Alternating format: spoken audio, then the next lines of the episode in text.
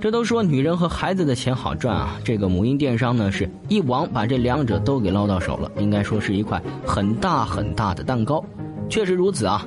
最近这几个月呢，资本市场对母婴垂直电商的投资是一次比一次多，而且啊都是几千万上亿的大手笔。可是呢，天猫、京东这种综合平台类电商还是吃了这块蛋糕的百分之九十，垂直电商啊只能舔剩下那块沾满奶油的百分之十了。这是为什么呢？答案啊其实很简单。消费者呢，因为长期养成的购物习惯，在不知道其他平台的时候，会下意识的选择综合电商。这个时候问题就来了哈，对于有资本市场青睐的垂直电商来说，该如何从平台类电商手中去拦截目标消费群呢？我们来给大家分析分析。母婴垂直电商小蚂蚁如何绊倒大象？对于母婴垂直电商这只小蚂蚁如何伸腿绊倒平台电商这只大象，主要有以下三点。首先啊，我们应该告诉消费者自己的专长是什么。比如说，蜜芽宝贝的优势是在进口母婴商品，消费者要买进口母婴商品，蜜芽宝贝就是最专业的。贝贝网的优势是在非标产品，它的种类、质量都比大平台更加专业。那消费者在选择非标品时，就会优先考虑贝贝网。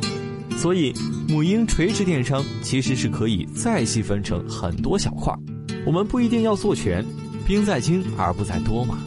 然后啊，我们要明确一点，在相同的产品类别上，我们有什么样的优势？要么在价格上吸引人，要么在服务上领先。和巨头比价格，玩价格战肯定是不行的，输的永远都是自己。所以啊，我们只能在服务上下功夫，差异化、定制化应该是我们的首选，而且还要做到比别人永远无法模仿的程度。比如说海底捞，它的服务就一直被模仿，但从未被超越。当人们提到优质的服务时，还是第一个会想到海底捞。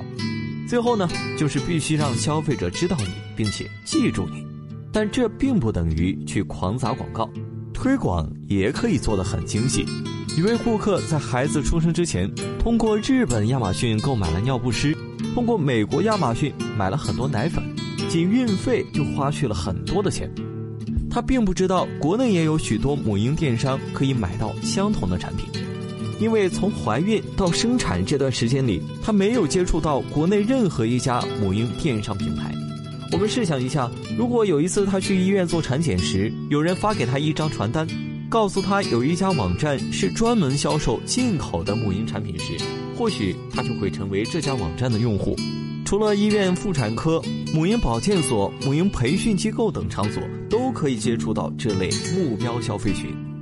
除了纯粹的线上商城外，母婴电商还有一种模式是 O2O，如亲亲宝贝、红孩子这些品牌，他们都拥有先天的线下优势。因为除了奶粉、尿布等标品外，母婴产品中有很多非标品，都带有很强的体验属性，比如孩子的贴身衣服、婴童车等等。妈妈们在消费时，还是更倾向于能够看得见、摸得着的东西。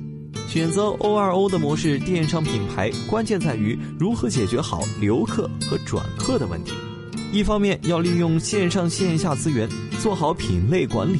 另一方面，要将线下的准妈妈们变成自己的长期客户，像五零二胶一样黏住他们，同时积极鼓励线上用户进店体验，通过这种方式来体现与纯电商的差异化优势。总的来说啊，母婴电商这场战争和去年火爆的生鲜电商战争有不少相似之处，都是巨头云集，百家争艳。但到目前为止，生鲜电商中的巨头并没有把所有的中小品牌吃掉，而且很多中小品牌依然活得有滋有味。究其原因，还是这些小蚂蚁找到了自己的位置，借助差异化的战略、细致的传播和周到的服务，赢得了稳定的客户群体。而且这些客户还在不断的增加。母婴电商也一样，也需要找到找准自己的位置，如此才能实现四两。拨千斤。